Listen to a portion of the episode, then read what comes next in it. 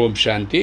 ஜூலை இருபத்தி மூணு ரெண்டாயிரத்தி இருபத்தி ரெண்டு காலை முரளி பாப்தாதா மதுபன். இன்னைக்கு தலைப்பு இனிமையான குழந்தைகளை. வாரிசாக ஆக வேண்டுமென்றால் எந்த காரியமும் ஸ்ரீமத்துக்கு புறம்பாக இருக்கக்கூடாது என்பதில் எப்போதும் கவனமாக இருங்கள். அப்பா சொல்கிறார் இனிமையான குழந்தைகளே நம்ம பரமாத்மாவோட வாரிசு ஆகணும்னா நம்ம ஸ்ரீமத்துக்கு புறம்பாக ஸ்ரீன உயர்ந்த மத்தன வழி இறைவனோட உயர்ந்த வழிக்கு எகின்ஸாக நம்ம நடந்துக்கக்கூடாது என்பதில் கவனமாக இருக்கணும்.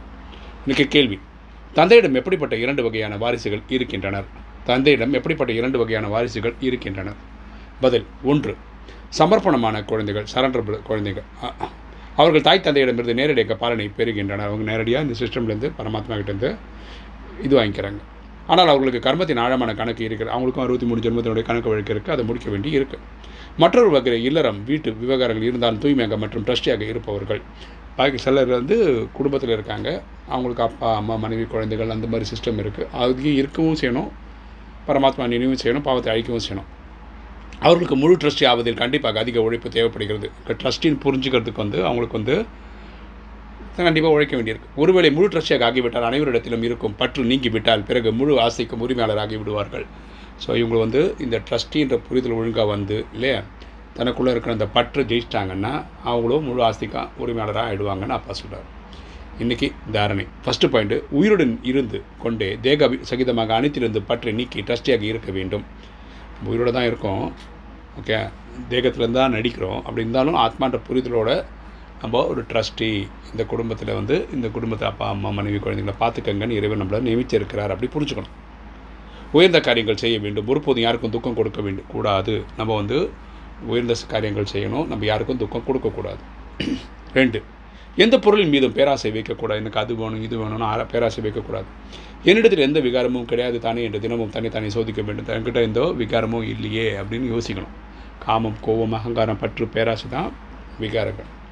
தேக அபிமானத்தை விட்டு ஒரு தந்தையை நினைவு செய்து உயர்ந்த காரியம் செய்ய வேண்டும். ஸோ தேக அபிமானத்தை விடணும். அப்பாவை நினைவில் இருந்து நம்ம பெரிய காரியங்களெல்லாம் செய்யணும். இன்றைக்கி வரதானம். தன்னுடைய மன்னிப்பு சுரூபத்தின் மூலம் படிப்பினை வழங்கக்கூடிய மாஸ்டர் மன்னிப்பு கடல் ஆகுக. தன்னுடைய மன்னிப்பு சுரூபத்தின் மூலம் படிப்பினை வழங்கக்கூடிய மாஸ்டர் மன்னிப்பு கடல் ஆகுக. விளக்கம் பார்க்கலாம். ஒருவேளை ஏதாவது ஒரு ஆத்மா உங்களுடைய மனநிலையை அசைப்பதற்கான முயற்சி செய்கின்றார் நன்மையற்ற உள்ளுணர்வு கொண்டிருக்கிறார் என்றால் அவரையும் கூட நீங்கள் தன்னுடைய நன்மை நிறைந்த உள்ளுணர்வின் மூலம் மாற்றுங்கள் அல்லது மன்னித்து விடுங்கள். அப்போ சொல்கிறாரு ஏதாவது ஒரு ஆத்மா நம்ம வந்து நம்ம மனநிலைக்கு எகென்ஸ்டாக ஒர்க் பண்ணுறாங்கன்னு வச்சுக்கோங்களேன். அவங்க நம்மளை காயப்படுத்துகிறாங்களான்னு வச்சுக்கோங்களேன். அப்போ நம்ம என்ன பண்ணோம்னா அவங்கள வந்து பாசிட்டிவ் வைப்ரேஷன் கொடுக்கணும். இல்லாட்டி அவங்கள மன்னிச்சு விட்டுறணும்.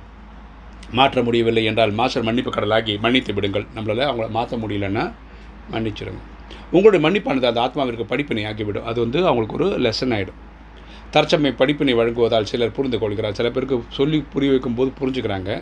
சிலர் புரிந்து கொள்வது இல்லை. ஆனால் மன்னிப்பது என்றால் சுபபாவனின் ஆசீர்வாதங்கள் கொடுப்பது சகயோகம் கொடுப்பதாகும்.